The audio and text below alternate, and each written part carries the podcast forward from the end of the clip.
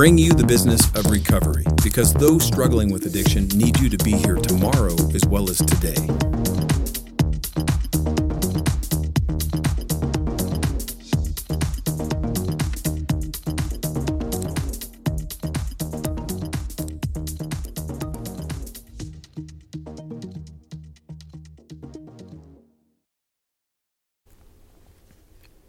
Hello, everyone, and thank you for joining me here on the Recovery Executive Podcast.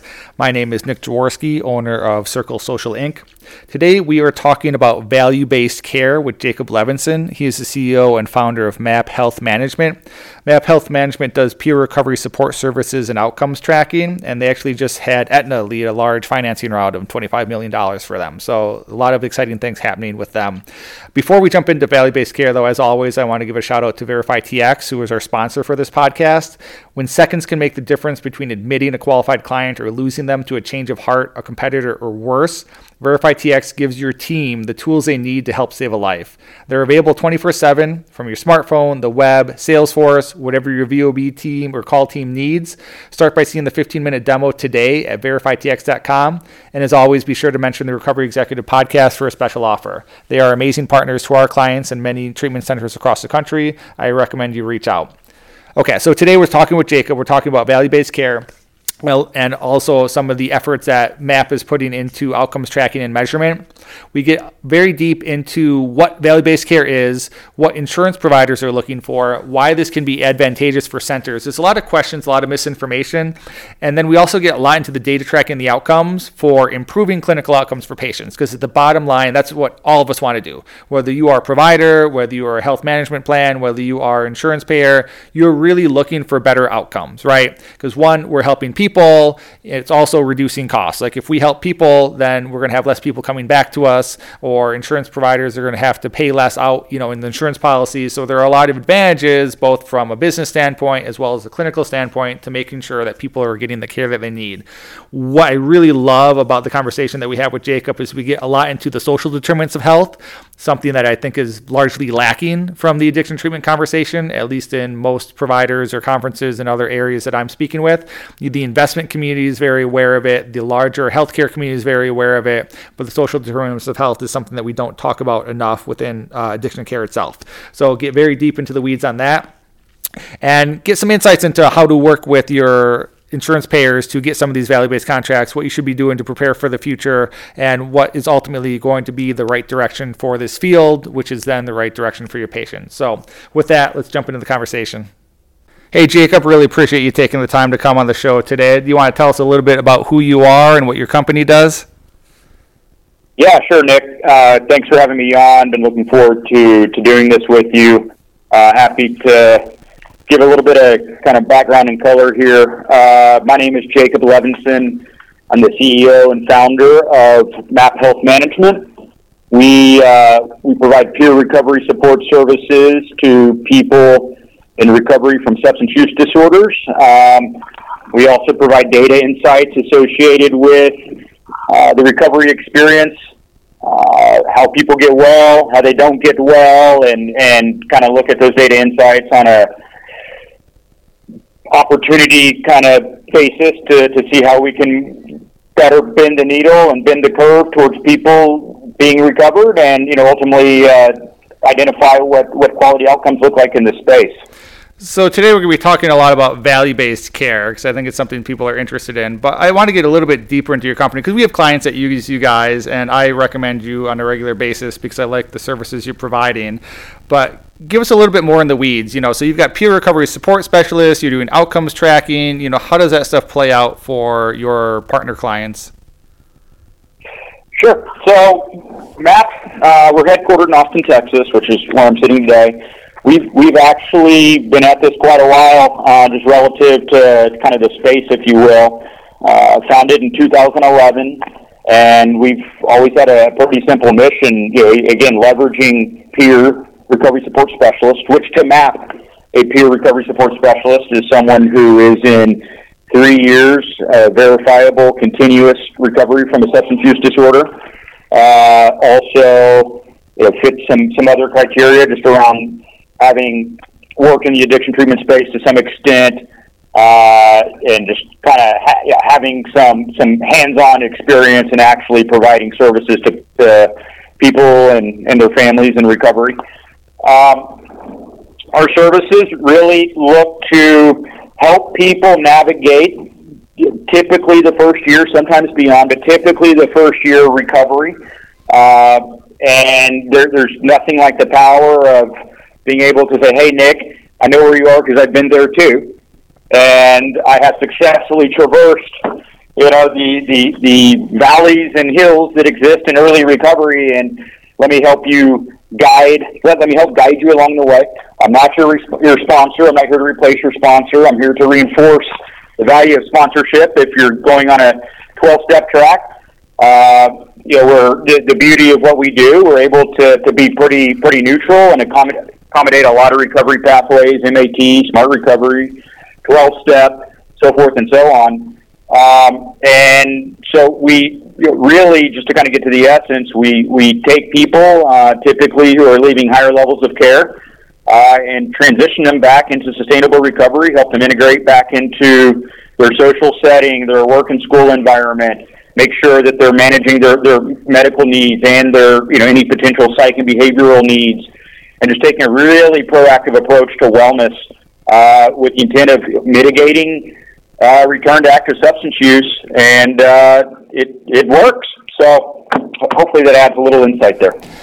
Yeah, what's really beautiful, I think, about what you guys do is so you're extending the process of care, right? You know, so we all know that the longer you're in treatment or connected to treatment, the more successful your outcomes are going to be. But not only are you extending that care process through the peer recovery support connections, but it's actually paid for, right? So the you've gotten contracts fairly recently with the insurance providers where they are covering, you know, at least in certain states, um, that outreach and that peer recovery support. Is that correct? That, that's true. Uh, that's been more of a marathon than a sprint, taking many, many years and uh, yeah, a lot of work. Uh, one of the hardest things I've ever done professionally, may, maybe the hardest, was to walk in and work with these healthcare plans and get coverage, and, and particularly on the commercial side, uh, for a service they've never covered. And that that that's been a, a really interesting experience uh, but one that we've we've successfully completed uh, to date. We have about 40 million lives who are eligible to receive MAPS services as a covered benefit uh, on a pretty good trajectory to put a one in front of that four, and you know hopefully get more access to some folks out there. Yeah, that's fantastic. I mean, because again, you know, the treatment centers don't have to pay anything for the ones you're partnering with. Uh, patients don't have to pay anything. I mean, I can basically guarantee that it's improving outcomes, right? Which is why the insurance providers are willing to pay for it. You know, also you get people early in the stage, right? So if you've got peer recovery support specialists working with people, you know, and things start to go south, you know, in someone's recovery, well, you can catch that earlier, you know, so they're not going back into such an acute crisis mode, you know, ideally anyway, right? It, exactly. Look, it, whether someone is on the disease side or that this is a condition side, whatever, what we can all agree on, this is certainly appears to be chronic, whether a disease or a condition. Uh, an acute care only approach to chronic disease or conditions a recipe for disaster from a, a longitudinal outcomes perspective. All we're talking about here is managing and more actively managing a chronic situation with chronic management, no different than, than many other chronic situations, uh, you know, everything from HIV to, to maybe MS or uh, diabetes are managed. And so you know, applying a lot of that same philosophy to, to SUD, which you know, for a, a lot of reasons uh, hasn't happened in the past, is, is certainly going to be an outcomes enhancement uh, mechanism. The healthcare plans are on board. Finally, we're, we're at uh, kind of a new paradigm here where I think consumer, healthcare, healthcare consumer, provider, healthcare plan. There's a lot of overlap on the approach to, to managing SUD more effectively. So, you know, I think MAP's kind of been, you know, hopefully we're in the right place to, to kind of maximize a lot of people nodding yes on a chronic management approach to SUD. Love it. All right, and I know everyone wants to get into value-based care here, but I also just saw something come across my LinkedIn feed this morning, and I talked with Jared on it briefly. He sent me some other information, but you guys have a Map Peer Link, and this is some kind of like remote box that people can use to reach out. Can, can you give me a little bit of information on that? Yeah, absolutely. So we're pretty excited about this. Uh, th- this is this is one of these ideas that uh, necessity is the mother of invention, and it just kind of some situations that we've seen have caused us to to kind of go forward with this. So here's what the PeerLink is. The, the PeerLink is a HIPAA compliant uh, booth very similar to a phone booth, although we like to think ours looks a little bit better, that an individual can sit down, an individual in recovery or who may need to, to seek recovery, we'll put it that way, can sit down, close the door of the booth, and have a, a private conversation live instantly with a peer. So they basically they sit sit down, they push a button. Uh, right now, our, our call response time is about 10, 12 seconds. So you're going to push a button, uh, video screen comes on, and you're going to have a live peer in front of you. Uh, we're starting to place these. I think we have about 25 of these already committed. These are going out to acute care addiction treatment facilities who you know, want, obviously, to refer their folks to uh, post-acute peer recovery support services provided by MAP. Uh, also, got some some really interesting cycles going where we're putting these in primary care uh, practice locations, uh, putting them in emergency departments slash ER rooms, and also looking to, to put these in pharmacies. All locations where there's a high presentation of people with SUD. The referral strategy isn't great coming out of those locations, and so we're putting together kind of an interesting peer peer recovery support specialist from our side who's who's able to refer and, and do a lot of kind of coordination if necessary because you know you've got all sorts of acuity levels walking into that booth and uh, so yeah re- real excited i'll give you a link so Uh, if your listeners want to see a photo or kind of see more information of what this is uh, maybe you can post it on the, the, the site next to the the link podcast or something. Yeah, super fascinating. So yeah, for everyone listening, what we'll do is on the so if you go to circlesocialinc.com, the Recovery Executive Podcast, and you find this episode, you'll be able to click on that, and then they'll have a link of resources under that. Um, so if anyone wants to access any of the resources that Jacob is sharing today, then you can find them there. All right, so let's jump into this value-based care conversation. So this has been going on for a while in healthcare in particular, and you know a little bit more recently in addiction treatment and behavioral health, but no one really understands it. So, can you first just give us a little bit of a definition about what value based care is? So it's a great question, and and I think that in many instances, value based care, specifically as it pertains to behavioral health, and even more specifically as it, as it pertains to addiction treatment, is in the extreme infancy. And so it, it, I think you're still at a point where, to, to some degree, you, you, get 10 Jacobs in a room and you're going to get 10 definitions of value-based care as it pertains to SUD. Here, here's what I would say, and just kind of my, my experience in the marketplace. I think right now what, what value-based care is is looking like, and if I were to define it, I would I would call it a construct in which care providers are participating in in this construct wherein there's a, a defined definition of, of value that's typically going to revolve around s- scores related to social determinants of health. Things like, you know, what are people employed, living situation, access to health care, transportation, stress levels, these kinds of things, combined with other metrics that are related to utilization, meaning healthcare resource utilization, ED room, uh, primary care, those kinds of things. And I think what we're looking at is are services and specifically acute care services like addiction treatment, how are they impacting the individual scoring across those dimensions or domains I just referenced? The utilization, the social determinants of health, and know, it, what is the value prop for that service? Does it does it bend the cost curve? Does it bend the social determinants of health curve? Uh, as a result of that quality treatment. And then, you know, we would correlate that to efficacy of services, those kinds of things.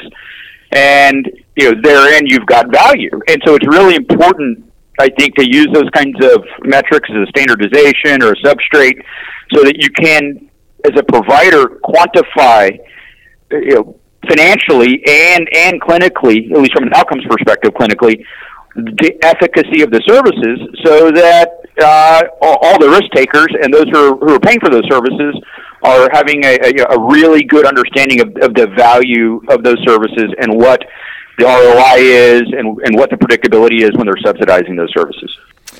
Okay, so there's a lot to unpack there. Um, let's kind of explore this a little bit more just so listeners are getting a clear understanding. So, currently within addiction treatment, you have a fee for service model, right? So, let's say you have a bundled rate, people come for a 28 day stay, and the insurance is reimbursing us, let's say $20,000, right? Um, if that person comes back to treatment two months later because they relapse, it's still the fee for service model where I get another $20,000 to treat that person, right? So within a value based care model, what the payer is saying is just saying, hey, we're going to give you $30,000 rather than 20,000 but during the contracted period, so let's say a year, if that person relapses, we're not going to pay you again right? So you've been provided your rate, and now it's up to you from a value based care perspective to make sure that that person is taken care of. So what this does is it, it kind of shifts the risk around, right? It's more a shared risk. So the provider as well as the payer is taking some risk. And if the provider does a really good job, they're going to make a little bit more. And if they're doing a poor job, meaning that person's relapsing and coming back for multiple rounds of treatment, then they're actually going to make less.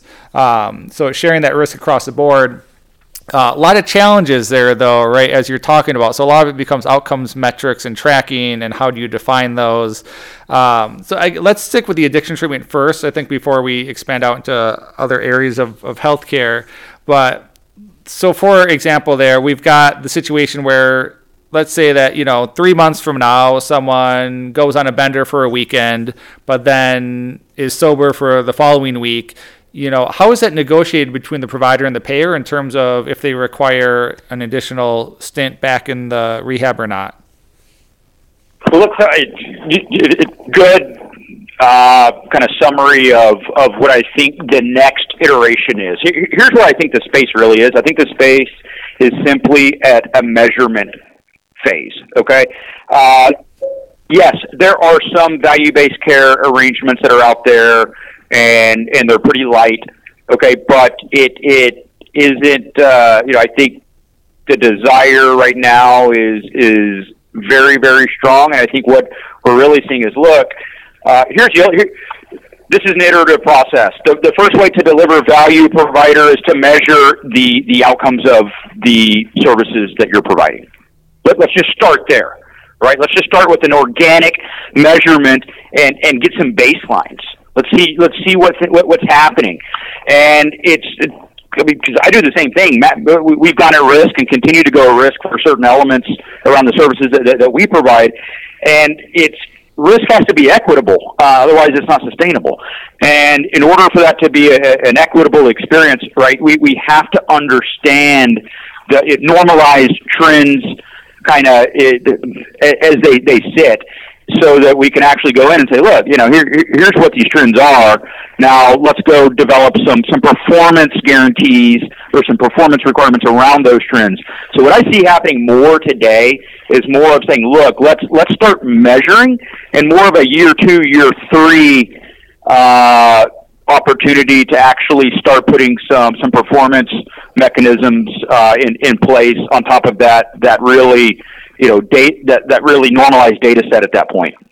So let's let's give an example there. So maybe a, a, really good example, you know, when you're talking about social determinants of health and things like that, is you're saying, okay, someone with an SUD is let's say six times more likely to visit the emergency room, you know, in a given year, or they're going to visit the emergency room six to ten times more than someone without an SUD. So if that's the actual data that we have and that's the number, and then we prove that we've you know taken care of or mitigated the effects of the SUD, then we're actually saving the insurance provider, you know, six to 10 emergency room visits ranging from anywhere from 5,000 to $20,000 a visit. So that cost savings is worth it to them. Is, is that correct? Am I saying that right? Yeah, that's, that's right. Okay. that's good characterization. Yep. Okay.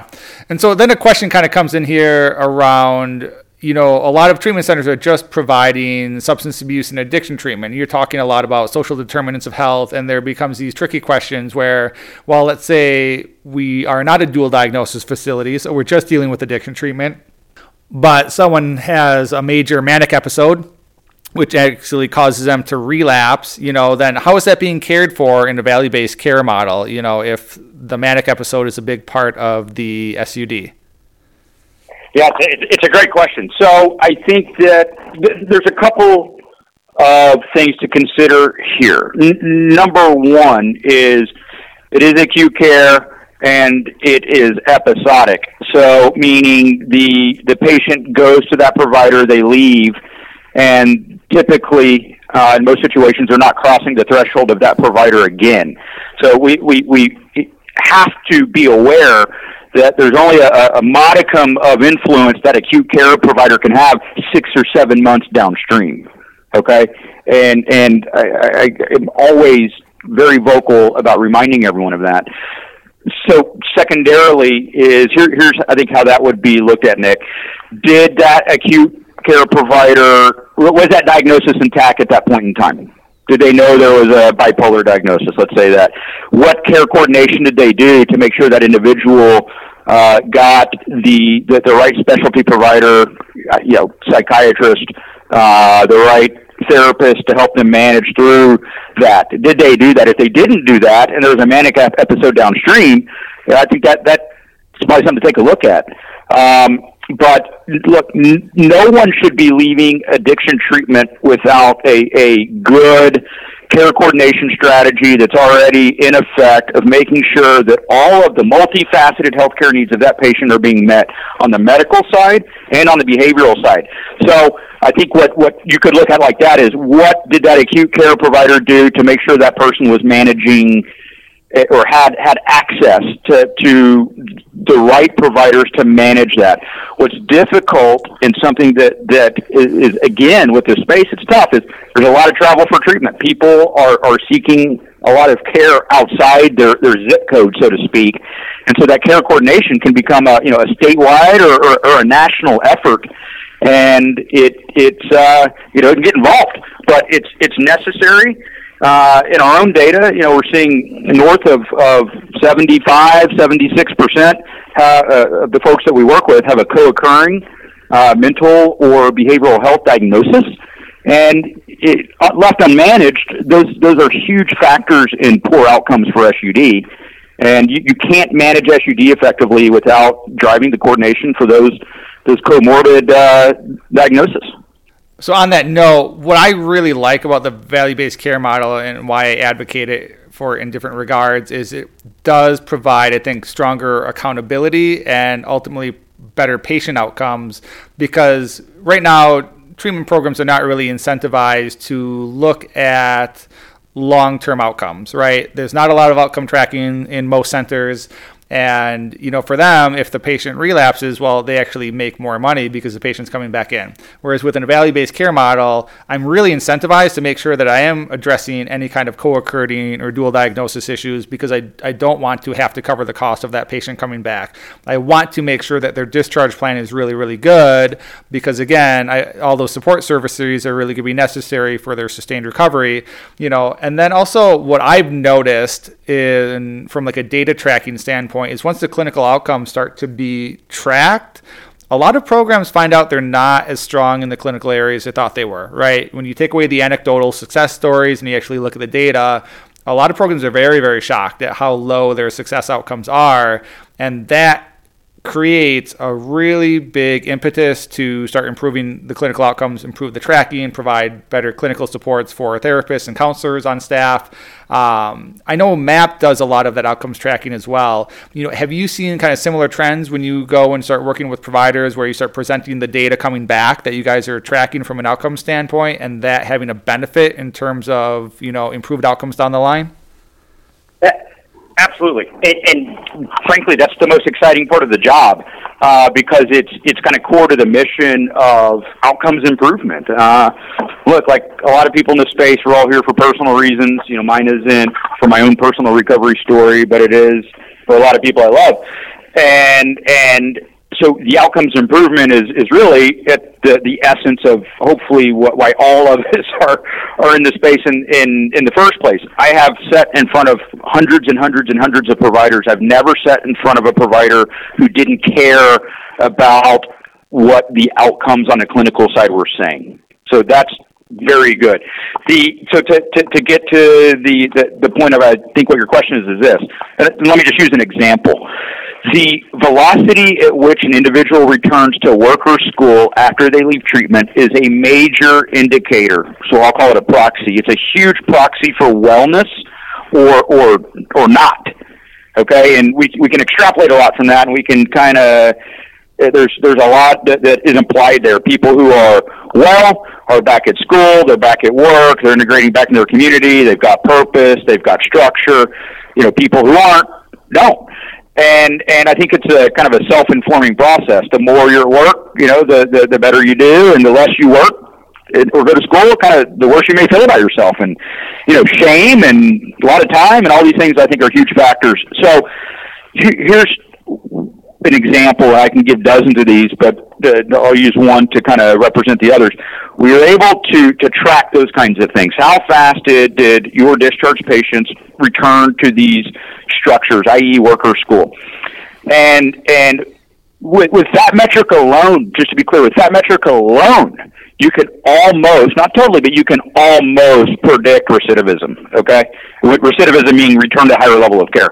So with that said, and if we know that that's the proxy, all right, what does that mean from a programming side? Does that mean you know, should we do be doing a lot more on integrating back into those communities, which is way important for a 19, 20, 21 year old, right? Who we're depriving of what many people perceive as a rite of passage, which is parting their way through college.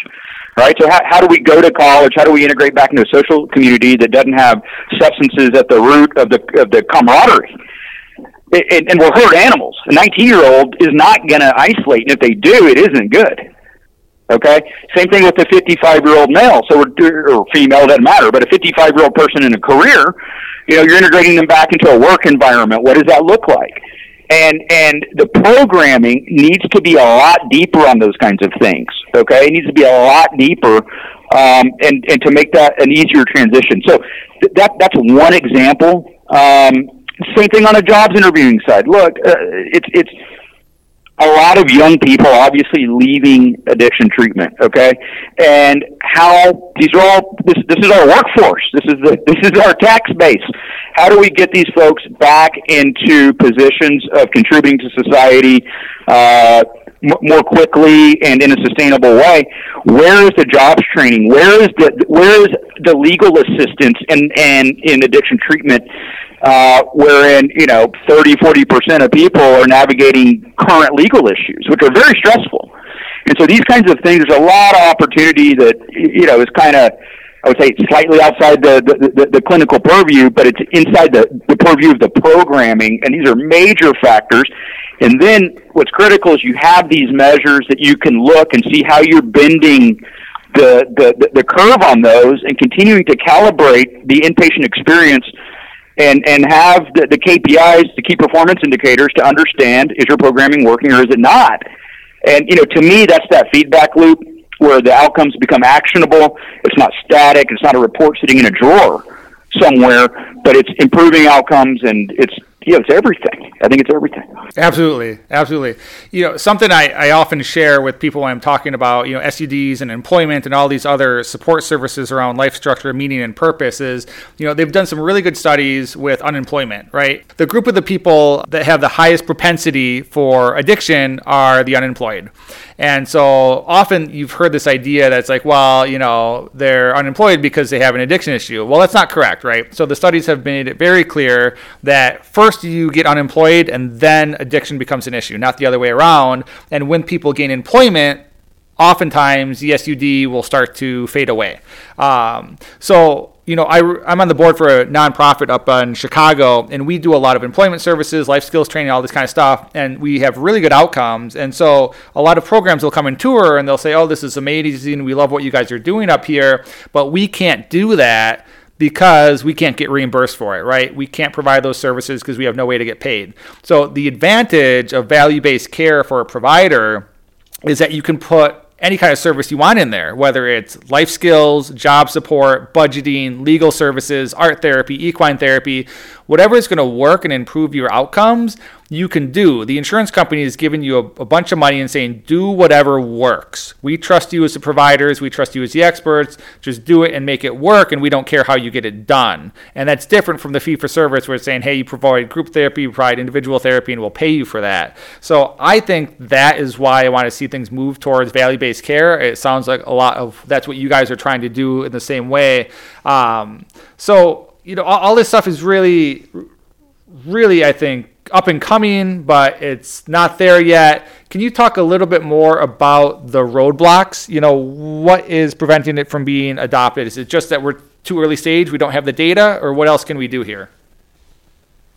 So, I think there's a there's a couple of layers of roadblocks. No, number one, currently healthcare plans have claims data. Claims data, you know, understanding utilization, right? What services uh, and what's the cost of the, the SUD member. So that's a really myopic way to look at outcomes. It's one way, okay, and it's just kind of one facet of outcomes because no one understands the why, the causality behind that, that utilization.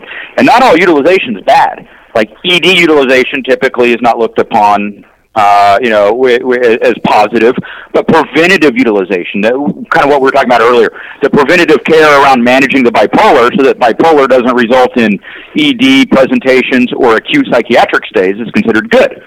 So it, you got to look at utilization on a spectrum. Um, the so there's a, a I think an overarching myopic approach. Secondarily, there's just a real absence of data in the addiction treatment space. Uh, you know, acute care provider means acute care. It doesn't. It means that they're they're not collecting a bunch of data downstream, and and then here's multiple issues with that. Number one, a lot of the data strategies are only capturing data from a tiny percentage of the population that's been discharged, which is kind of an opt-in population, right? And so it, it, it really loses its scientific integrity.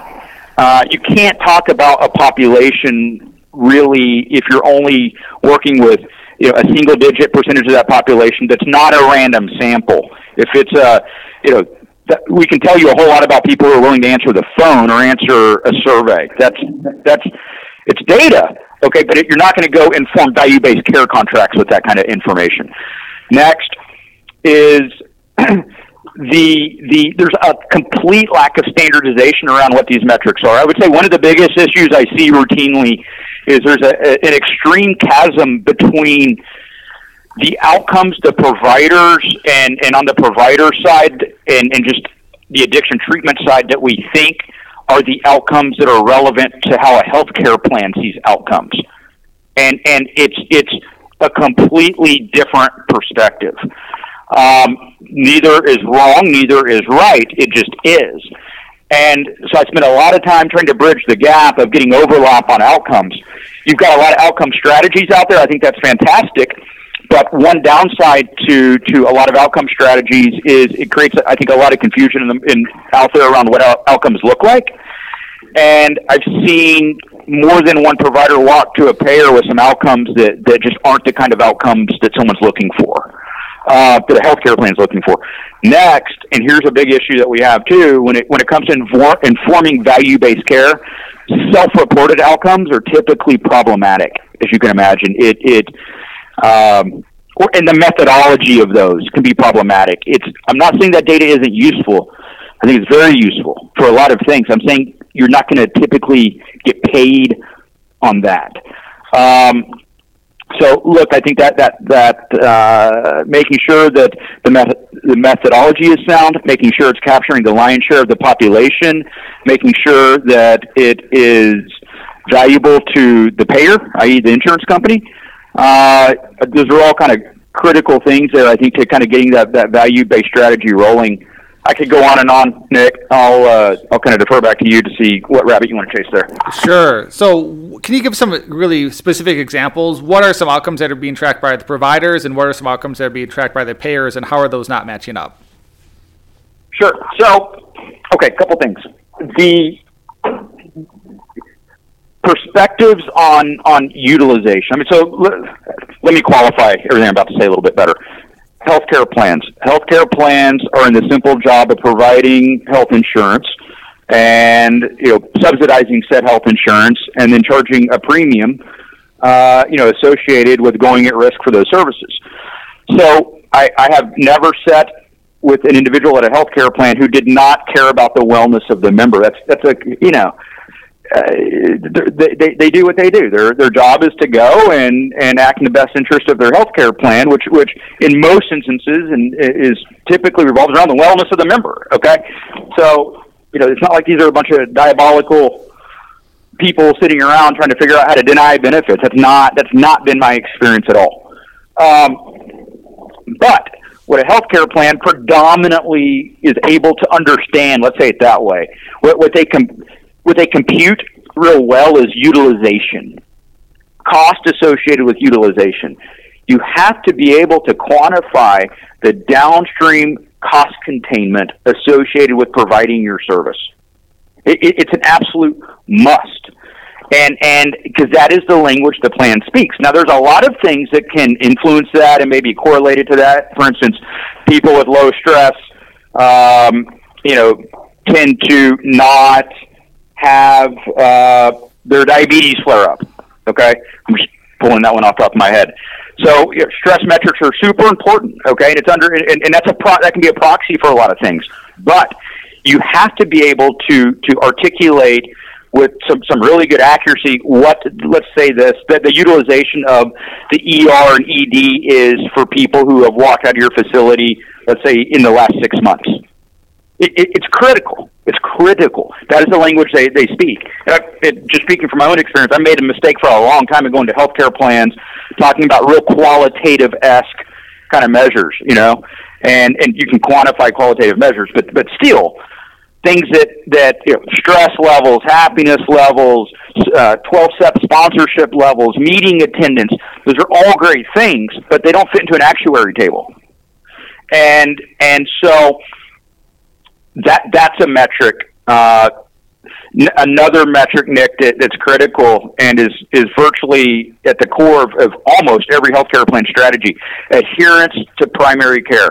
So, in, in English, getting making sure that people who leave your facility are going home and have a primary care physician that is their medical home. That is that is a, a and, and if a if a provider can demonstrate that they have they, they should be asking at the outset. I think a lot are, okay, but what happens to that information? Nick, do you have a primary care provider? Yes, I do. Okay, what, let's talk about the frequency in which you're seeing him or her.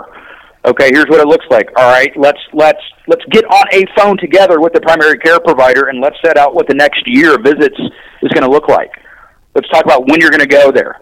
All right, or Nick is saying I don't have a primary care provider. Great, let's get you one and having you know the ability to pull up two or three where that individual lives, even if they're going to be in sober living for six months, it doesn't matter. Get get them one there. All right, but but driving that coordination there and then checking that box and being able to demonstrate that, that you have you know I'll just use an example 100 members from uh, the the Utah healthcare plan locked in. Fifty-eight of them didn't have a, a primary care provider. Now fifty of those fifty-eight do, and our intervention, our our, our encounter with that that patient was what made that happen. Those are that's outcomes, okay? Because now they can derive a whole lot of of predictive modeling around cost savings that that individual is adhering to primary care and so, um, again, I'm happy to go on and on with these, or, or hopefully that illustrates a little bit. I think that really helps people give a perspective on it. Can you give a couple more examples? So you've got emergency room or emergency department visits. You've got connection to a primary care provider and regular visits. You know, can you give two or three other like standard um, tracking metrics that healthcare plans are looking at? Yeah, a- absolutely. So we, we know this population, whether they're they're 19 or, or 69, there's a high a higher instance of comorbid conditions than there is with just the the holdout group, which is the population. Let's say it that way. Um, so we we've got to peel back the layers of the diagnostics, um, and we we have to also coordinate with specialty care right? If someone's got raging diabetes, you know, for the the, the right thing to do is to get into an endocrinologist or to, to get the right care online, right? Some of this can be happening in the acute care space. So, to, suffice it to say, uh, you we, we've got to ensure that the individuals are getting the specialty care they need associated with that, with whatever other conditions they're experiencing. If a facility doesn't have the capability to kind of coordinate on that level, then at a minimum, get them into primary care where that primary care doc is going to be able to drive that that that kind of extra coordination for the specialty care. But specialty care next, med adherence. Okay, we, we have to to understand med adherence, especially on the behavioral and, and psych side, where lack of med adherence, meaning not taking medication as as prescribed, is is in many instances like bipolar and other kinds of more more serious organic, you know, kind of uh, mental health issues is the number one factor in, in recidivism.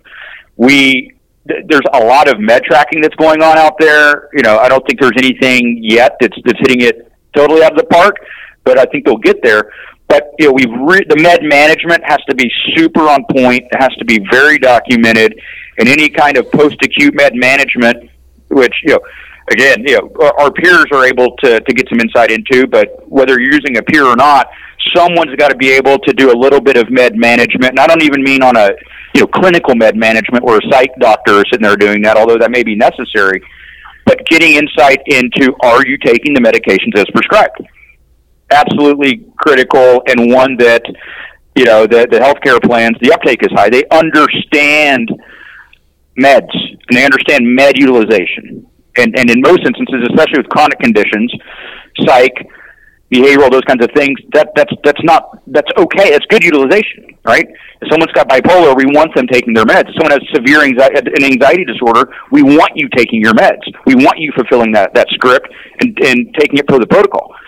Um, other other things, and this is where it kind of gets interesting and where it starts to get a little bit more esoteric, if you will, is is discharge plan compliance right? And and compliance for a 12 step guy may look different than compliance for an MAT guy, uh, but it's all still compliance. And and being able to to demonstrate and it's just I, I get it. Everyone has a discharge plan, okay? It, it, it the vast majority of facilities, but uh, look, a lot of discharge plans end up in a drawer.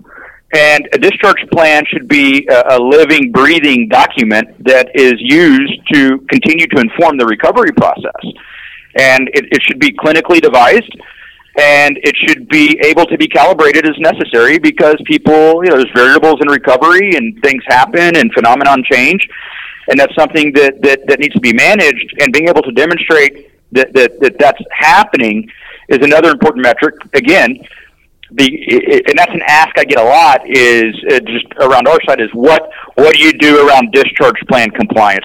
Not talking about what the discharge plan is, but but having individual adhere to it.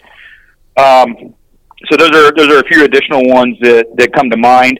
Recidivism, obviously, I think that look, this is a relapsing re- remitting condition. We know that people are going to return to higher levels of care. Fine, okay, fine, but what, what can we do to do that in a more predictable way? What can we do to intervene earlier? Right? It, I think whether it's cancer, heart disease, or substance use disorder, the number one factor uh, in a positive outcome is early intervention. This is the only disease that I hear sometimes like, well, we got to let Timmy hit rock bottom, and then he'll be ready. I mean, imagine, you know, we don't say that to pancreatic cancer patients. We don't say that to heart patients. And either this is healthcare or it's not. If it's healthcare, then you know, early intervention to, to mitigate high acuity has to be the strategy. Whether it's it's it's pre-acute before the first episode, or we're nine episodes, acute care episodes into it, we have to continually manage this thing to, to, to keep the, the acuity levels low. So I'll step off that soapbox for a minute let me provide a little bit of information just to make sure that everyone's on the same page. I'm sure they are, but just in case everyone's kind of new to this discussion, when you're looking at modeling from like a healthcare plan standpoint, you know, you're talking about seeing your primary care physician or taking your meds on a regular schedule, following your discharge plan. You know, the healthcare plans have all the data on the back end and they can show very easily that, you know, someone that's not following their meds and taking them on the prescribed basis have $100,000 extra per year that they're paying out because they have these acute episodes that need to be taken care of, emergency room visits, relapses, all this kind of stuff. So there's a very clear financial incentive for them. They can run those models. And so when you come to them with similar data, they can run the cost analysis and make sense for them. On the same level, you should be able to do that for your own program, right? So you know, I, I, know this data because we see it on the back end for a lot of clients. A lot of providers are having 30% of their patients relapse in a year, right? So you need to run that into your models and say, okay, if we're working with an insurance provider or insurance payer, sorry, and they're going to give us X amount of dollars, we know that 30% of our patients are probably going to back coming back in the next year or so. Does the contract we're creating with them and negotiating with them, does that make sense given that cost model that we've got in place? You know, so knowing your numbers not just helps you go to the insurance provider to negotiate, but also understands you what you need to negotiate to be profitable to provide services, you know, within the current metrics that you have. So I just kind of want to clarify that for some people. And then, uh, Jacob, you mentioned that the self-reporting is not always accurate, which I think is obvious, right? But how do you get this data otherwise, or, or what? How, how do you recommend presenting data if you can't get it from a self-reporting standpoint? Well, so so what I'm what, two, two things. I, I want to go back to, to something that that we, we just covered and the, the opportunity with the outcomes for the provider and you're right nick they have the utilization data they understand scripts being fulfilled they understand presentation at, at non-routine medical service uh, locations those kinds of things what what the provider's job is to say, hey, you know, we were responsible for that reduction because we did this, or we were responsible for that person accessing preventative care because we got we, we coordinated it for them, right? And and it's the why that's missing. And right now, you know, the, the why people are getting better is up for grabs, and and there's an opportunity for primary care to say we we did that. Or primary care. There's opportunity for addiction treatment, acute care to say we did that.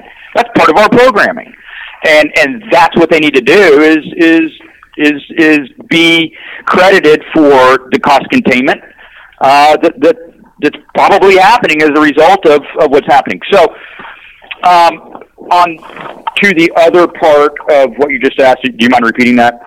Yeah, so I definitely want to come back to that because it's an excellent point. The other question I had was the self-reporting, right? So, you know, you're saying self-reporting is not that accurate. How do we get accurate data? All right. So th- th- this is from my own experience.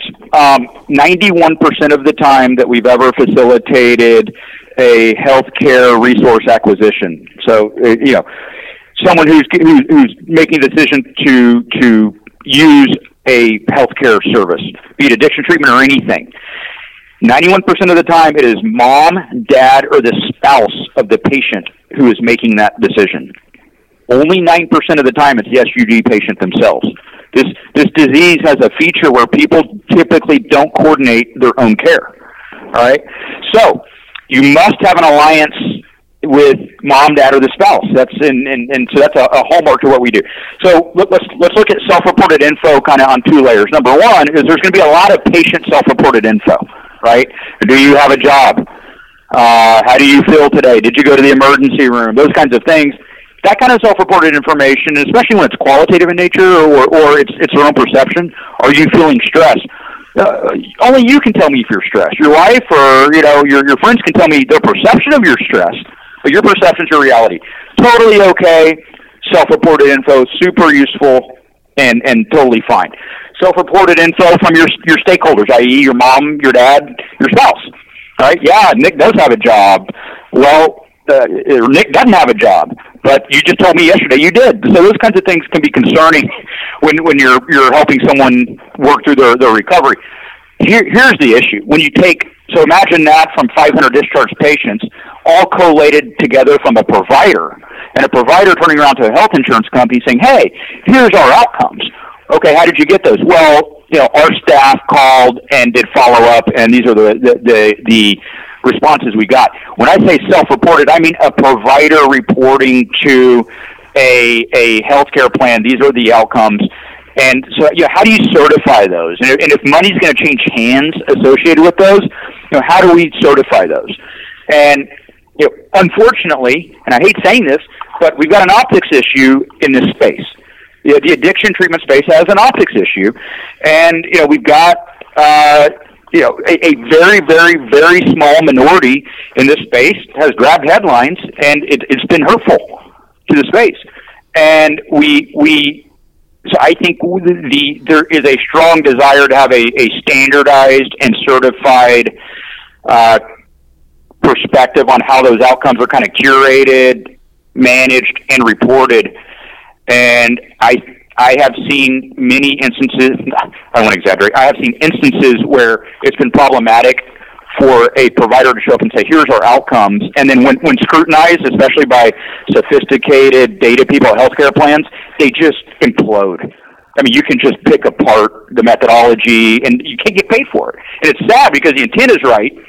Okay, and that data has a lot of use, but not for value-based care purposes with a commercial healthcare plan good to know. Well, it's a learning process, right? You, you, take it to them, you find out what they're, you know, like you did, right? You said you were taking the, the wrong data for a long time, but you figure it out. That helps. Okay, so going back to that point that you made about integrating with other providers, I mean, I think this is really the key. I think this is what's missing from behavioral health, right? Is it's not integrated into the larger healthcare network. And like you said, a discharge plan is not, you know, find a sponsor, find your AA groups, and avoid your triggers, right? It's who is your primary care physician? You know, do you have a, a mental health provider or a therapist that you're working with? You know, what is your med, whatever prescription plan? Are you taking it?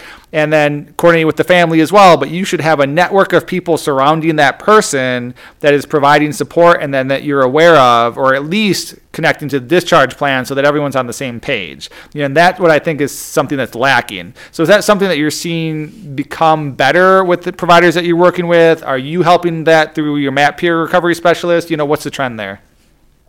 Yeah, I, I think that's getting better because look, if you can start putting forth a quantitative metric and and you know it you know gamify may not be the right word, but if you can quantify that metric for for folks, then it, it's a much easier, kind of less opaque process because you can say, hey, are we, here's this this metric. We're looking at it monthly. Are we are we moving the metric? You know, are we improving? And it, it gets. I, I see the energy light up in these clinical teams to go back and and work on the programming and have a reference point for success. You, ha- I don't know how one, I certainly can't, can be successful without having a really clear definition of what that is. Okay? So, hey, 18% of these people are walking in with, prim- with a primary care or, or a medical home. Damn it, let, let's make sure it's 50% when they walk out. Okay, last month it was 42. What are we doing to move that metric? So, critical. Um, and, and, and look, we, we, yes, you know, we, we do that too. Um, and you know, MAP's able to do that as an extension. You know, but I look, I I'm going to really encourage primary. This uh, are opportunities for for the, the primary addiction treatment provider to do it. There's a lot of things that they can do that that the MAPs of the world don't have to do, and you you get credit for it. And and let us drive the adherence to it. I mean that, that's that's preferable. Have all of that established, and the day they walk out, you know, continuing care is is driving adherence to an extant and sustainable health, you know, customized health care strategy for the individual, right? The, the preference walking out of an acute care environment, especially a long one like addiction treatment, isn't that those kinds of things have to be formulated. Let us drive the adherence to it. You you formulate it. Um, you meaning the, the addiction treatment provider. Um, what I here's the base thing I would say. Here's what I think we're really at in this space. Start measuring something and when I mean measuring something, I don't mean what you know two percent of the people, five eight, uh, because I'm privy to all this. Five eight percent of the people who answer the phone over the course of the year. That that isn't uh, that that, that isn't going to get it done at the end of the, the the day. Work. I don't care how you get it done. You've got to get you know north of fifty percent of your population, preferably 70 80 percent of your population, so you get a good cross section and you can start to do now you can do some extrapolation from that. It's really hard to do it from a single digit percentage. Measure something, have some sort of third party certify audit, however you get that done, but you've got to have the DNA of a, a legitimate, sophisticated organization on those outcomes so that when you sit across the, the, the payer at the table, you, you've got you know a, a strong and compelling story for the value prop and the efficacy of your services just measure something. Yes, yes, absolutely. I mean, you know, that's why I keep saying to providers, they're like, well, we don't have a clear definition of this. We'll make one and start, you know, just start measuring. And something else I, I really want to kind of dig into here as one of our final questions is what's constantly missing from the addiction treatment conversation is these the social determinants of health, right? It's been in healthcare for a couple decades now, but we don't talk about addiction treatment. Addiction treatment, all you really hear about is the drug and the use, you know. But there are all these social determinants, and so you guys are starting to measure a lot of that. And I'm interested in the data that you've had for over a decade now. You know, what do you see that you measure that has a biggest outcomes for improvement, you know, across the spectrum of health from whether it's an SUD perspective or in general? You know, what's helping people get better? Yep, it's a great question, and this is probably the, the, the best. I'll try to keep it short. Maybe the, the best insight I can share on the whole podcast. Okay, uh, because it's not a MAP thing. It's uh, you know, I think everyone can go and and strive for these. All right, so no particular order like I said, we are herd animals and we must have a herd experience. You have to integrate people back into a social uh, environment, social and, and work and school. It's a must. An isolative individual with SUD is a very, very high risk individual with SUD. Okay? And there's not a one size fits all. Again, an 18 year old female with opioid use disorder and co-occurring bipolar, that means something different than a 60-year-old straight male alcoholic. All right, but the, the the strategy is the same. Get that person integrated. Next, primary care. We, we've got everyone is on board. All the literature has established for a very long time people with a, a medical home are healthier. Period and and it's in the healthcare plan strategy. Uh, so just from a business standpoint, it's the right thing to do, but from a, a, a health standpoint, it's the right thing to do. Next, the, the the, the med side. All right, we've got to ensure the the medication side. We've covered that. Um, the the program compliance side. We've covered that. All right, we've got to uh, ensure living environment absolutely critical. Uh, it kind of overlaps with that social piece, but look, it's where we spend the lion's share of our time. Uh, wh- what living environment is an individual in, and based on that living environment, how is that conducive or not to access to the other resources that we're talking about? So it becomes kind of that rural issue, an access issue, which then goes into some transportation issues. So you know, we, we, we need to ensure that those living environments are, are healthy and, and measurable to, to that end. Um, a- a- absolutely critical. Um, the I think I talked about the work piece. You know, without continuing to complicate the the the, the process, you know, I, I would keep it simple and and look look an outcome strategy to be successful, you, you've got to be able to complete the the initial phase. Start measuring something. Start measuring a couple of measures. Some of the ones that we talked about, especially ones you have control over. You know, who who has a medical home? Uh, being able to document some of these kinds of things. Who, what are the comorbid issues, and and being able to document that you've arranged the, the appropriate specialty care. You know, that's something you can measure. That's something you can influence, and then that's something that's going to tie back to, to utilization data downstream for that individual.